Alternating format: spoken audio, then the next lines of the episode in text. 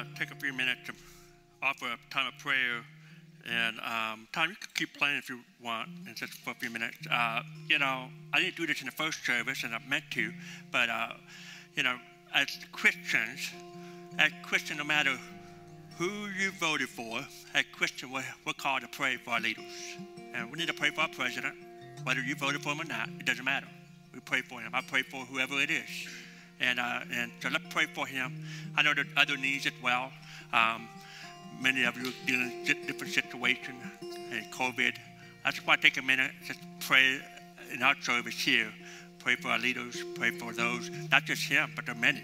And, um, and then all across our country, we past week, over 200,000 uh, deaths in our country and uh, due to the COVID-19.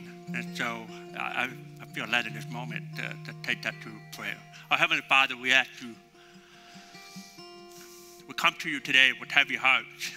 We're in a season in our, in our country, in our world, not just a United States problem, it's a worldwide pandemic. So many families are hurting, so many lives have been lost. And uh, God, as we continue to understand the disease more and more every week, we're still fighting it, we're still seeing pain and loss. And uh, so, God, we ask you to be with our leaders, be with our president. We pray for healing, be with his wife, be with the leaders in Congress, all throughout our country, from the national to the state to the local level. We pray for wisdom that everybody needs to take. We pray for unity. God, only you can do this. And God, you can heal our land. There's so many of us in here that got needs before you. You know exactly what they are. And so, God, we need you. We absolutely need you. And I pray that we be a, a, a group of people that recognize that we are nothing on our own, but we need everything done by you. In the name of Jesus, amen. Amen. Thank you, Tom. Well, hey, welcome to Lake Point Church. We're so glad that you're here. And uh, good crowd here. We had a good first service and uh, in a nine o'clock service. And um, if, if, you're visiting for the first time with us, um, you should look around, see a connection card, and um, you'll see a pile of papers. You'll see uh, handout notes for the sermon. Uh, you'll see a green paper at the life group. We'll be talking about that in a short few minutes. Um, but the connection card, we'll actually take a minute, fill that out. And uh, if you're first time with us, so glad that you came to worship with us this morning. And um, if you're watching online, um, welcome. I'm glad you, you can watch them wherever you might be, and, uh, I hope that you'll be engaged with us as well during this service. And uh, all of our program, we don't have, you know, we used to hand out programs, but that's all digital, and uh, you can just search, uh, text the word program to the number in front of you uh, on your chair. You'll see that number, the 586 number, and um, you can get the program, all the stuff that's happening here at Lake Point, a couple weeks. In a couple weeks, the men we have a men's stakeout. It can be a great time selling tickets in the lobby and uh, information, more information about that in the program. Among other things, you know, we got baptism coming up on uh, the first Sunday of November for those who want to take the next step in believers' baptism. And uh, I also want to say this: last Sunday we had a membership class, and and I had 15. I'm sorry, I, I think closer to 20 new people came and became partners, members of our church. So we're so glad to have them with us. And then, and then before I dive in, I, I gotta, you know, I gotta recognize uh, a, a, new couple. I've got a new couple here, and uh, and they just got married on Friday night. Howard and Michelle, raise your hand. There you. All right, there you go. I told you I would. All right, there you go. And, and uh, a real beautiful little wedding, and uh, happy for them. So, anyway, Howard and Michelle Hitch. And uh, so there we go. All right. Well, hey, uh, we've been in a series called Getting Back to the Basics. Getting Back to the Basics. You know, we were, um, part of the reason for the sermon series is, uh, you know, we were kind of separated a little bit. I mean, we're trying to do virtual church, and, and, and, and we did the best we can to do church, and church still happened. But um, we, we wanted to uh, reinforce some of the things that maybe we kind of had to take a step back. And, and that's what this is about getting back to the basis of discipleship being a disciple of Jesus Christ. And what does that mean? And in the first week, couple weeks ago, we talked about a, a disciple that grows up spiritually. You know, it grows up spiritually, and everybody's in different levels of their spiritual walk.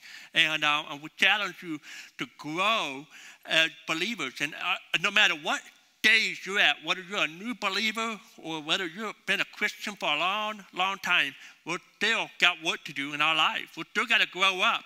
And we talk about uh, the word grow, you know, and it stands for get on your knees, read your Bibles, all right, get on your knees and pray, read your Bibles. The letter O stands for other needs your ministry, serve.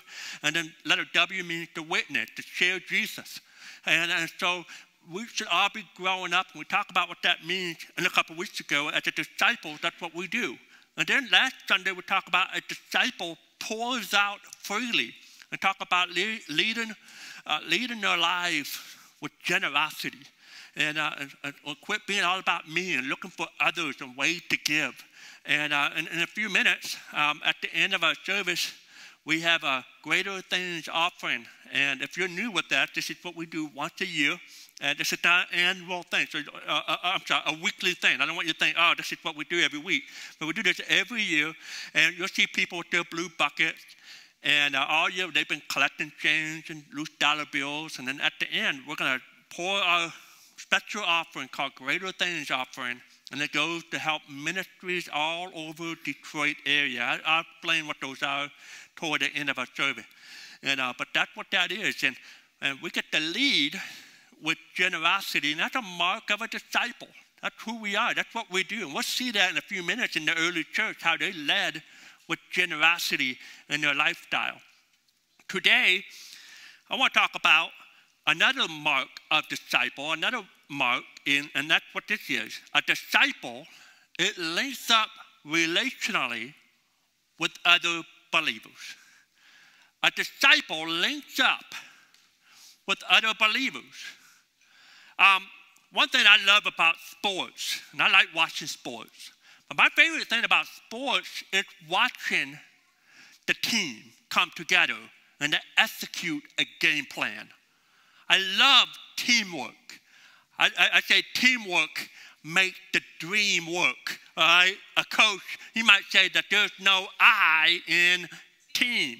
You know, you need a team to win games. You need a team to win championships.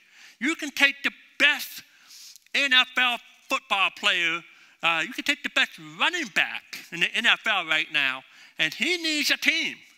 I mean, you can put him out there by himself if you want, and no matter how good he is, he may be the best. You put him out there by himself against a team, he's not going to win a game. You know, he may catch the ball on the kickoff at the, at the goal line. He might get to the five yard line, the 10 yard line untouched, but at the 12 yard line, it's going to get very, very ugly. And uh, so, no matter what you are, no matter who you are as a running back, you need a team to win. You need a lineman. You need a quarterback. You need all the parts of a team to win a game. And Christians, it needs a team too. God designed us to be uh, in a life not by yourself, but be a part of a team. We're not, you know, God, we're not, God didn't intend for our life to be to live alone. In fact, we see this. God loves groups. He created all the animals, by the way, to be in groups. All right, so I'm gonna get to a real turn in here, okay? We're gonna play a little game here, a little trivia, all right? And and I gotta hear you, and uh, I'll try to read your lips. If you got a mask, I'm not gonna read your lips, okay? So do the best you can. You know, you can keep it on. You don't have to take it off, but I'm gonna do the best I can. Uh, and we're gonna talk about some groups here. All right, so animal groups. You ready? All right, if you were in the first service too, I, I don't don't be a show off now, okay? I just called you out, okay? Right, Danny, where's Danny at? All right, here we go. Uh, let's go. A group, a group of sheep. Ah, oh, come on, y'all know better. The nine o'clock was much smarter than you so far. Come on now, all right? A group of sheep is a flock. There you go, there you go, there you go. All right, y'all with me. A group of cattle.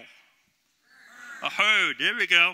A group of fish A school of fish. There we go. A group of wolves. A pack. A group of lions. A pride. All right, so far you guys got, you know, what is it? Five out of five. All right? Give yourself a hand, all right? All right, let's, uh, let's up our game a little bit. A group of mice.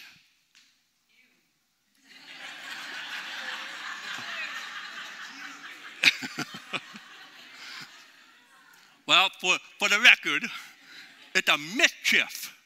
Mischief, okay? You didn't know that, did you? A group of vultures. It's a venue. A venue. Couple more. A group of porcupines. I love it.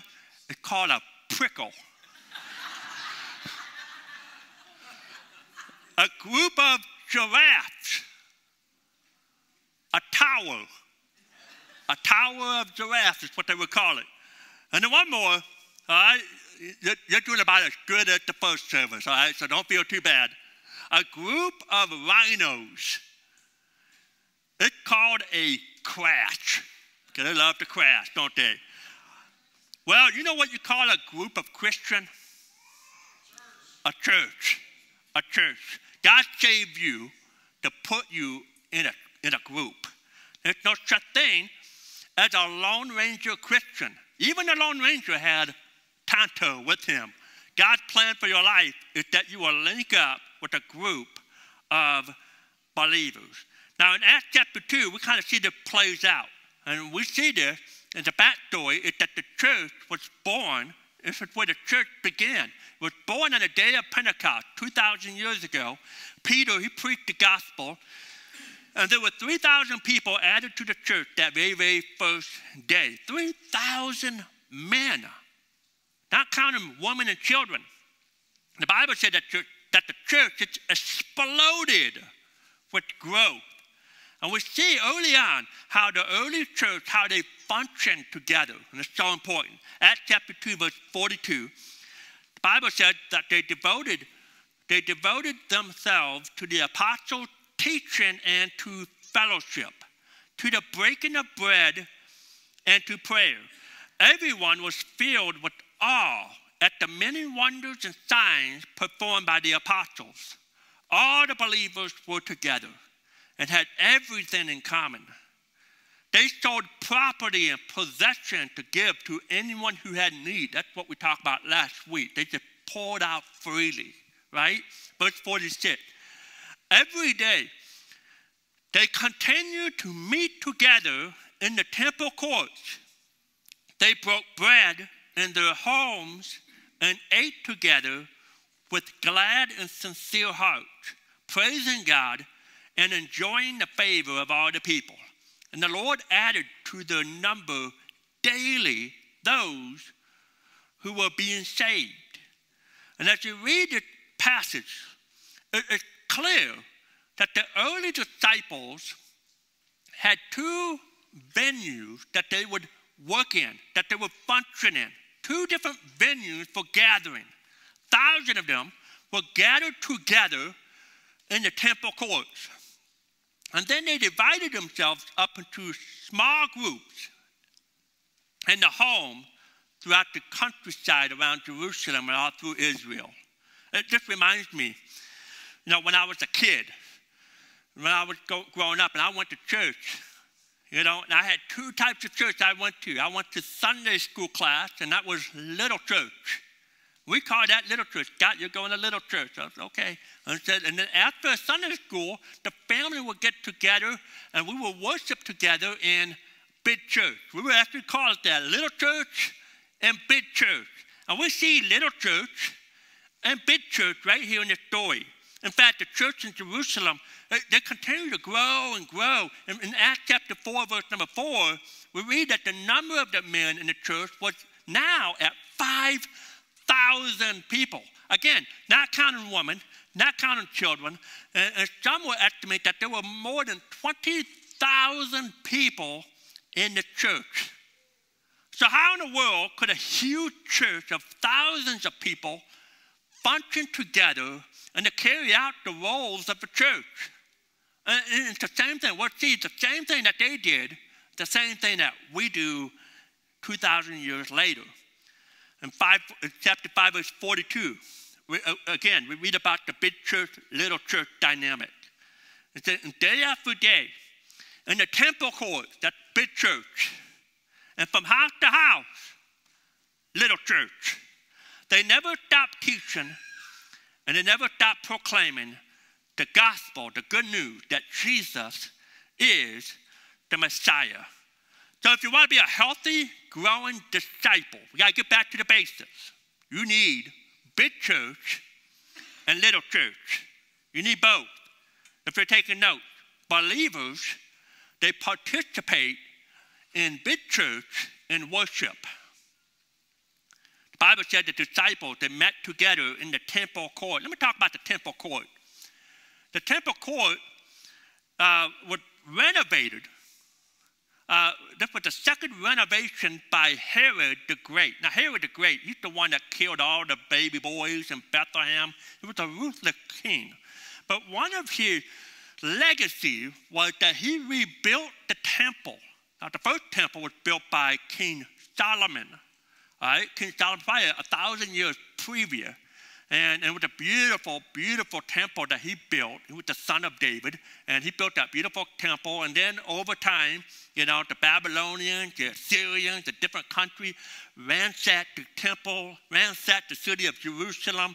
And, and then, you know, it seemed like every few years they would try to fix it back up. It wasn't back to its splendor and glory that King Solomon built it a thousand years previous. And so King Herod comes on the scene, and, uh, and he wanted to do something very special.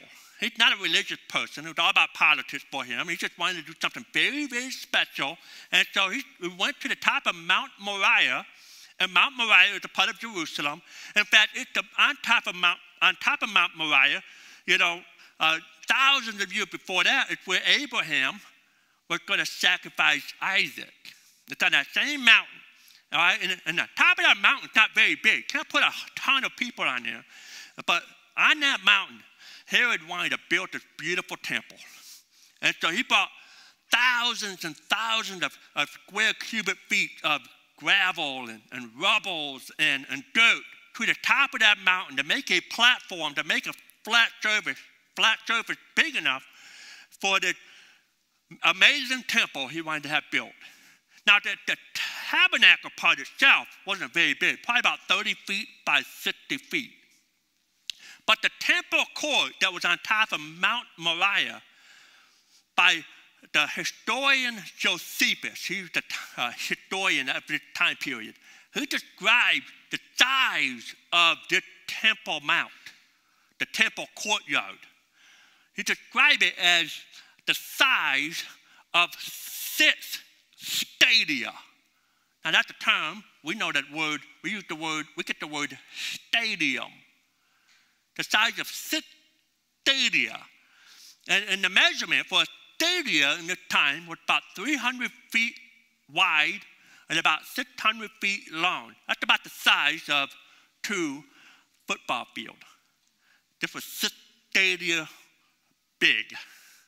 That's the size of 12 football fields. So this is a big, big place. You put thousands and thousands. In fact, it was the only place in Jerusalem where you can put thousands of people where they can gather together for worship.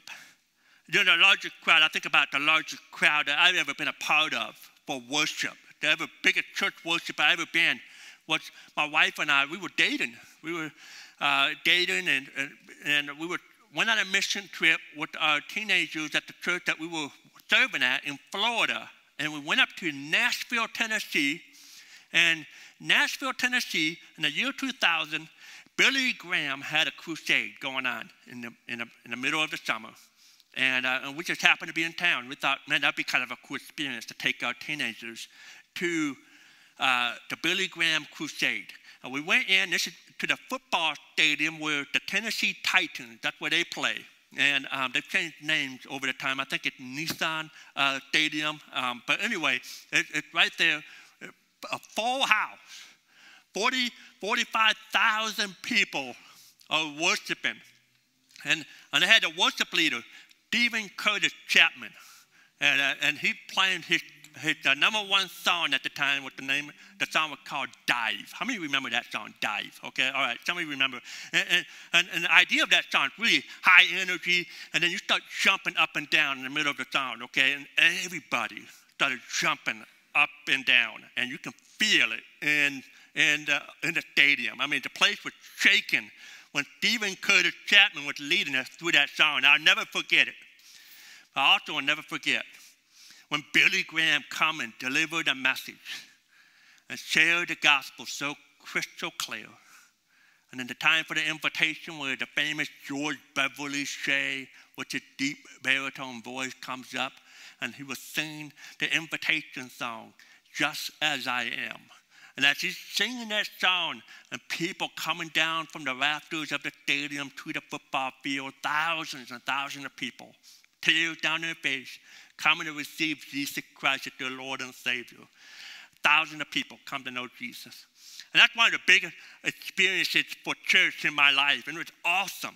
Can, can you imagine these new believers that coming together for the first time, worshiping? And then, then they get to hear not Billy Graham, but Peter and John. And, and, and Peter and John, he's not talking about, you know, hearsay. He's just hey, we know Jesus. And they begin to talk to them and preach what Jesus did and what he would say. I mean, firsthand, real experience. What a powerful, powerful moment.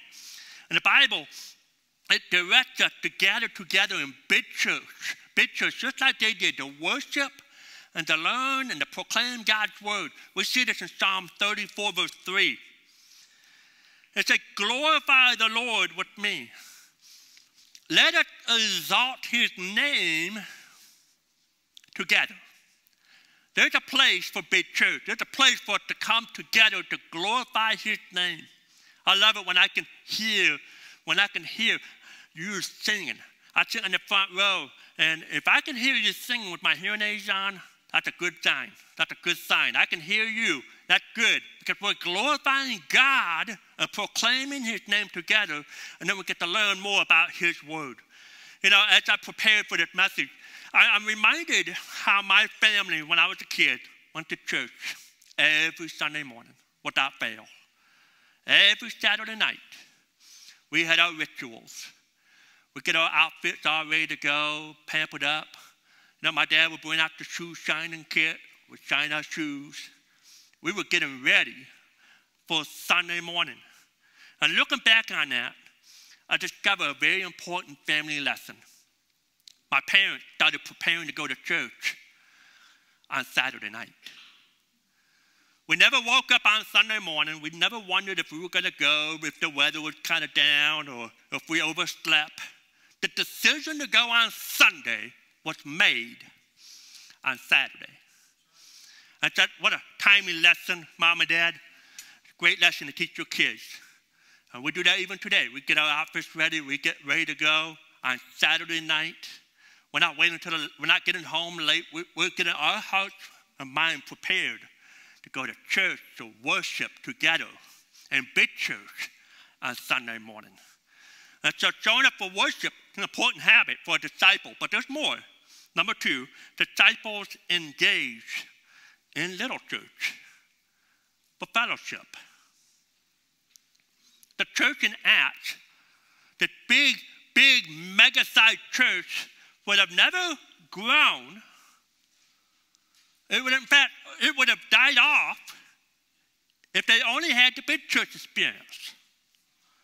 But they grew through the house to house meetings. The Bible said that the Lord added to the salvation, added to the church every day, and everything was happening through little church.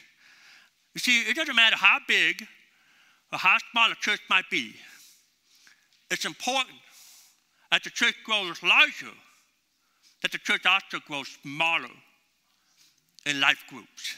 Here at Lake Point, small groups, we call them life groups.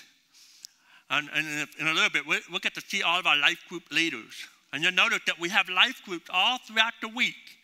Some here, some at homes. uh, some by way of, of, of, online. We have some online Bible studies. We try to create, you know, uh, many different options. We've got men's group and ladies groups. We've got groups that it doesn't matter, you know, what age level you are, you know, and, and if you're married or not. You know, we, we have all kinds of groups. We have, by the way, we have little church, little groups for your kids. You know, that's happening right now. Go back there. We have little group, you know, just a big group, big church for the teenagers, but we have little church for teenagers on Sunday nights. You know, so as the church grows bigger in big church, it's important to grow smaller in a little church. And it's so important. If you're not part of a, a life group, man, you're missing out on one of the best things that we've got going on. So let me give you five quick reasons why you need little church, why you need it, why you need a small group. Number one, relationships. If you're taking notes, relationship best happen in small, in small groups. Studies have shown that even if you're an active member of a church, the most that you're going to get to know in a church is about 60 people. It doesn't matter how big or how small it is. Now, if a church is only 60 people big, then you're going to know everybody. But if a church is 600 or 6,000, you're still going to know about 60, 70 different people. Now, if you only come to big church, if you only come to big church, chances are that you're not going to build as many relationships. I mean, you're going to come to church and in your same spots, and you're going to see your, your row buddies or maybe your session buddies. You get to say, hey, how's it going? You know, hey, how's your week? And then, oh, the music starts to play, and it's all right, we got to get singing. And, and you're very limited as far as getting to know people in big church. I'm not saying it can't happen, it's just limited. But little church, it's where it really happens where you can get to know people and really get past the name. Really get past, you know, their name and find out who they are and what they're all about and get to know people in your group. Knowing people's name is important for fellowship. When John, the Apostle John, finished his third letter, he gave the instruction in verse number 14. He said, The friends here send their greetings. He said, Greet the friends there by name. Be personal. And if you start attending a group, there will be people who will get to know you and will greet you by name. And then when you come to big church, you get to know people by names. You get to see them by name. You say, hey, how's it going? How's your week? You know, and, and have a more relationship with them. For some of you, your nearest and dearest friends that you have in the world are the ones that you've met in your life groups. And so, know your names. Get in, get in life group for relationships. Number two, interaction. Here's the second reason why you're in life groups, why it's so important. It's interaction, it's where you can study the Bible. When you come to big church, of course, you hear the Word of God being taught. But because of the variety of ages that we have and different levels of spiritual growth, you know, I try to cater the message where a 12 and 13 and 14 year old can understand. I try to feed spiritual milk. Now, I try to add some humor and I try to add some practical things and try to make it a milkshake if I can, okay? But in life group, that's when you can really savor the delicious meat of the word. That's where interaction can happen. One of the best way to grow is asking questions. It's hard to have question and answer time in here. You know, you can ask a question, I won't even hear you because I'm so hard of hearing from up here. You know, and, and, and, and by the time we get to that, but it's just not the place for that. But life groups, it's the place to grow, to get a little deeper in the Word of God, to focus what you're learning from God's Word. The Bible talks about the importance of diligent Bible study in Acts chapter 17, verse 11. It said, Now the Berean Jews were more noble character than those in Thessalonica, for they received the message with great eagerness and examined the scriptures every day to see if what Paul said was true. Now, you know, on this, uh, you should never take me for face value. I'm just a preacher, but I'm not the final authority. God's word is the absolute final authority, and this should be fact checking. Okay? Uh, we're at the term for the day right now. Uh, you should be fact checking. You should say, hey, uh, what God preaching and teaching measure up from the word of God? Your, your, your small group leaders, as they teach, the, the authority for their teaching is not their opinion, it's not what they think. It should always be grounded in the word of God. And we have to teach and help you to learn the word of God. So important. A few years ago, George Barna, he's a researcher in, Christian, in the Christian world, he polled Americans on their knowledge of the Bible. His findings uh, revealed that there's a lot of biblical illiteracy going on in our nation. According to some of his research, 60% of Americans can't name five of the Ten Commandments. Less than 5% can name all of the Ten Commandments. 82% of Americans think that this phrase is in the Bible that God helps those who help themselves. And it's not in the Bible, but 82% believe that. In fact, 12% of Americans think that Noah's wife was the Joan of Arc. They have some learning to do.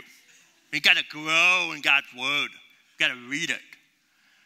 And, and I can only do so much in this, in this time. And even small group, you go a little bit deeper. That's why I talk about in the first message that it's important that you read your Bibles every day. You got to grow yourself. What's helping you? We're encouraging you, but it's you that got to study the Word of God. Here's number three. Third, third reason why small groups is important fellowship. That word again, fellowship where we get to share food and fun together. In other words, it's where you do life. Do life together. In some churches, and this is not what fellowship is, some, some people get a little confused with the idea of fellowship. In some churches, you go in there and uh, uh, you see a, a room, a big, big open space, kind of like very similar to a South Hall. We call it the South Hall. We don't call it the Fellowship Hall, but some churches will call it the Fellowship Hall. And you know, in, in my our mindset, think, okay, that's where fellowship happens. It can only happen in the Fellowship Hall. And it can happen in the fellowship hall, but understand that fellowship happens outside and it can happen anywhere. Fellowship. The Greek word for fellowship, we talked about this a couple of weeks ago, the word koinonia. Koinonia. It means sharing together, doing life together. And when the, when the believers, when they worship on the Temple Mount, there's no way that they could have do life together or share a meal together. They did it in the homes. We look back in Acts chapter 2, we've already read it, but look at verse number 46. They broke bread in their homes and ate together with glad and sincere hearts, praising God and enjoying the favor of all the people. Of all the people. There's something spiritual about sharing a meal together. Jesus chose a meal with his disciples to institute a new covenant, you know, the, the Lord's Supper. Uh, it was a meal with the disciples on the road to Emmaus that they recognized Jesus. After the resurrection, Jesus met the disciples on the banks of the Sea of Galilee for a meal. I know in a lot of our life groups, you know, we do different things, you know, desserts and snacks, but they try to create some type of opportunity for community to happen. I know for watching, if you're going to be in a Zoom group, that's a little bit of a challenge. But I know that there's ways that you can have fellowship, even on an online platform. And so we're striving for fellowship. We're striving to do life together. Number four, the fourth reason why life groups is important is for care. For care, where you can receive support in times of crisis. All of us would go through times of crisis. Maybe someone in your family uh, is in the hospital, or you're experiencing a death in your family, or someone lost a um, lost their jobs, um, or or maybe someone you know, maybe you're going through a divorce and you're in that group. When you go through a crisis, you need your church family to be there for you. Absolutely. Even the Apostle Paul went through some tough times. He'd been stoned almost to death. Um, and then he showed up to Galatia, all beat up, all in a lot of pain. He showed up to the churches of Galatia, and he was a mess.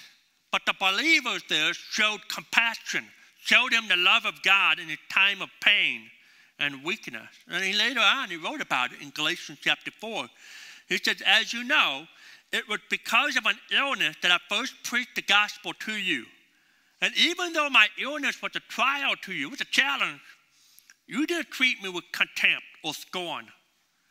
Instead, you welcomed me as if I were an angel of God, as if I were Christ Jesus himself. See, everyone has needs. But if you're not involved in a small group, there's a chance our church won't even know about your needs unless you tell us. So, how do we know when people are in the hospital or have a death in the family or have a new baby? Well, sometimes we learn about it through your life groups. And just like Acts chapter 2, the church in Acts chapter 2, you know, big church, oh, it's going to get harder and harder for us to know about every need that, that, that, that, that needs to be met in big church. We've got three services, you know, and, and it's going to take time. But it's so important to get connected to small group. Life is too tough to be alone. We need each other. We absolutely need each other. I heard a pastor tell about how his son was born without his was born with one hand. And this little boy grew up happy and active, never thought about it. He never thought about his handicap, you know. And, and uh, one time he was in Sunday school class, and the teacher was trying to teach the kids about church. And to illustrate it, she, she folded her hand, right, and she recited the little, the little poem. Now, here's the church, here is the people, open it up, and here's the people. All right, and, and so little boy, you know, little, in the, the little Sunday school class, and she's teaching, and she said, okay, now, she tell all the kids in the class, she said, I want you to do it too. Yeah, y'all make your little church. And just once she got started, she was like, oh no, the pastor's son only got one hand. I just felt bad. And he said, Little Johnny, I'm so sorry. He said, Oh, it's okay, teacher.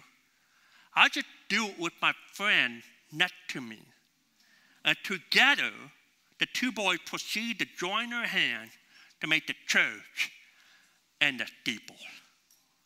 I need you. You need me. You need each other to make the church we got to do it together. That's why every Christian should be a part of a life group. Number five, the fifth reason why we should have, why life groups and small groups is important is for ministry. Just like when you need care, life group also gives you an opportunity to minister to those who can care. Every member is a minister. The place for you to, to love and to share each other's burden. In fact, the Bible says in Galatians chapter 6, verse 2, that we should carry each other's burdens. And in this way, you will fulfill the law of Christ. What's the law of Christ? Well, you love your neighbor as yourself. Carry each other's burdens. And that's what we do here in Life Group. That's why it's so important. I love it when someone calls me up from Life Group, one of our leaders, and they say, hey, Pastor Scott, I just want to let you know that so and so is in the hospital, or so and so is about to have their baby, that they just delivered a baby, or, or this is going on. And, and I, first of all, I should thank you for letting me know because I care. I want to know. But then the second question, I said, hey, listen, I know what I'm going to do. But what is your life group going to do? And most of the time, our life group leaders, they already have the answer. And so, Pastor Scott, we're, we're going to get our meals. We're going to go up there and pray with them. We're going to do this. We're going to do that. And I said, man, that's what it's about. Caring for each other, loving one another. That's why life groups is so important. We have several types of groups. In fact, we're starting this year a mentorship program, one on one discipleship. You know, and some of you have applied for that, you know, and, and talked to my wife. She's kind of leading that, and Rosie's helping her. And um, we're doing that with the ladies first, and we're building that up. Men, we're working on that too. You know, we'll get there. You know, but uh, that's so important. That's linking up. And then we have our life groups, semester based groups that start today, that start tonight. And uh, I'm going to invite Tom to come up here. I'm going to invite all of our life group leaders. I want you to come up here as well. I want you to get to meet our life group leaders. And then I want you to pray about, you know, maybe we need to be a part of one. Maybe it's time for us to be a part of one and be a part of a life group. So, as our leaders start making their way up here, the reason that we're doing this is because we didn't want you to just, you know, you look at a piece of paper and you see a bunch of topics. We wanted you to kind of see that these are real life people who are going to be meeting in each other's homes. And we have a lot of virtual groups that are available as well. Look how well you guys lined up for this service. Oh my goodness. That's so much better than my average musician. I'm just going to be honest. So, um, uh, uh, that was a joke. Oh my gosh. Just calm down. Just we're all sensitive little Okay, life group number one, and I, literally I'm going to read what the group is, but you can see we have a ton of groups going on every day of the week at different times. So some are happening in the middle of the day. Um, there's a fantastic group. It's life group number 16, and it's going to be amazing. It's just it's just good. I'm going to shamelessly plug my own life group. That's going to be uh, every Monday at 4, and you should sign up, you know, so you can get super saved. I'm going to put an extra word with Jesus with you. It's weird following up how good Scott does with my weird sarcasm, but there's a life group for me too. The first one is life group number one, Christians at our best. That's for Dan Bice. Just everybody, just when I say your name, just kind of uh, wave your hand. Unstuck with Danny DeVerna. Brand new with Anna well done, Danny. With Anna Stanley. Um, Life group number four, going through First Peter with Steve and Amber Levin. They couldn't be here today, but they are going to be meeting in person and on Zoom at the same time. So if you still want to kind of be a part of it, but maybe you're not ready, or you know, some weeks you might feel cool with it and some you won't, you'll still be with that same group of people. Um, Living Hope in Christ, Tammy, she's leading that same group at two different times grace-based, uh, grace-based discipline. Peggy G and, uh, uh, and her friend Shelly will be uh, leading that. Uh, Karen is going to be offering a, a, group called Get Out of Your Head, one in person and another one that's going to be in a Zoom meeting. Uh, Life Group 10 with Ben Hill. Hi, Ben. Yep. he's going to do work as worship. Harvey Bennett, he's going to do a men's group called Play the Man. Uh, and then Dan Bice is also hosting our men's breakfast uh, for those folks who get up at 8.30 in the morning. Oh, it's just, everybody has a place here, I guess, 8.30 in the morning. Our young adults group, that's ongoing. That's uh, run by uh, Lauren, and uh, Nick Spatafora helps out with that too. And uh, Into the Light with uh, Susan Hodnett. I say, hi, Sue, there you are, hi. Um, and, and again, you know, with Karen's group, she's doing it in, in two different ways. There's just wonderful opportunities for you to be involved. I'm going to pray for that, and then we're going to get going with the rest of our service. Uh, but please, please do sign up today. God, we love you. We ask you that you do wonderful things doing uh, during the semester, and that many of us take the next step by joining a life group. In your name we pray. Amen. Thank you so much, everybody. Amen. Let's give it up for these guys. Woo! Get signed up sign up today. Get in a life group. You can do it on your card. You see that green paper, all that information. And, and, and then, um, or you can do it online. Go to our website and get registered. Let us know that you're coming. Let's link up. We do better. We do better in little church when we're together. We can do more for God when we do life together. Now, of course, if you're a first time guest with us, you know, thank you for coming. Uh, you're welcome to be a part of it. Anybody, not just for church members, for anybody. And uh, but we encourage those that you call Lake Point Church your home to dive in and be a part of our group. Let's go small as we grow bigger. Our Heavenly Father, we thank you for your word. We thank you for the opportunity to come together in groups. And so, God, we ask to bless the next few minutes as we talk about greater things. In Jesus' name, amen. So our greater things offering is right here And uh, first service, man, they got the ball going here. They did a good, good, good job here, and uh, it was great to see the blue bucket. Let me give you the four ministries that we're going to be supporting. We're going to be supporting a church plant in Ann Arbor called Reza Church. Reza Church. And um, they started, they actually just started recently. We're going to help a ministry called Abigail Ministries, helping single moms and their families get back up on their feet and, and getting reestablished with some spiritual mentorship happening in that ministry. Great ministry we want to get a part of. We're going to help Love for Child. It's a ministry that helps foster kids, you know, in troubled homes in our community. And um, we get to be a part of that. And then we get to be a part of a, a fourth way, a fourth, a fourth way of giving. Get to go to churches uh, in, a, in a state of Michigan that have been impacted uh, by a, in a, such a negative way by the COVID-19. Some of the pastors haven't been able to have a, take a paycheck. They've just been paying the bills, and that's all they could do to pay the bill to keep the doors open. And we wanted to be able to do what we can. What we're going to do with that is a portion of that money will go to a greater chunk of change from other churches that are doing the same thing that we're doing. And um, Sue, what's the goal of that amount? Was it 75000 I'm praying for 100 I'm praying for $100,000 to help churches all across our state. And uh, uh, gonna, we get to do that because of Jesus. We get to do this because of Jesus. We get to lead with generosity because of Him. He gave His life to us so that we can pour, uh, pour freely out to others. And so here's what we're going to do. Some of you bought your bucket. Some of you bought a check. Some of you bought plastic bags. You know, some of you just got a pocket full of change. That, you know, you got some loose dollar bills in your pocket. Um, some of you, you, you just not prepared at all. Maybe you forgot your bucket. Next week, you can bring your bucket next week. You know, and you can bring that. Uh, if you want to do it online, you can go to our church website and, uh, uh, and give online, and uh, you can be a part of that as well. You can give and make sure you select greater things, and everything that goes to the greater things designation will go to this offering. Our goal is $15,000.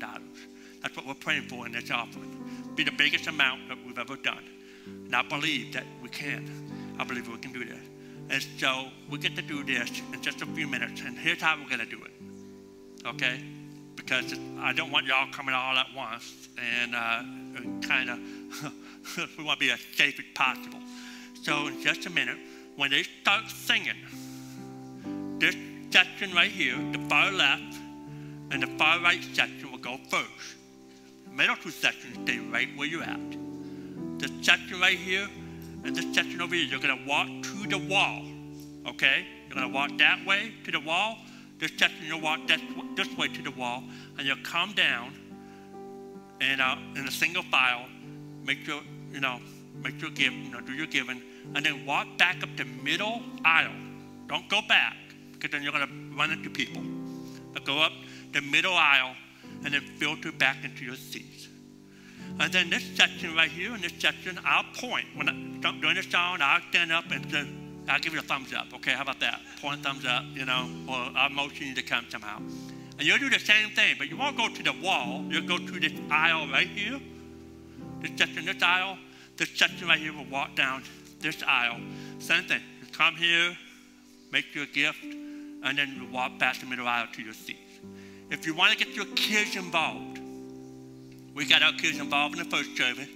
If you want to get your kids involved, then go ahead and check out your kids while we're doing this. And then wait in the back, and Miss Lauren back here. Lauren is uh, will make sure she'll let, let you know when you can come up, come up, and so she'll direct you to make that move uh, after you get your kids. So get your kids if you like, if you like, and uh, be a part of that. Okay? Let me pray, and after I pray, uh, Tom and the band is, going to sing. And we're going to worship to the song, "The Goodness of God," because it, because of His goodness, because of His faithfulness in our lives, we can do what God wants us to do. Our Heavenly Father, we love you and thank you for the blessings you've given us in our lives.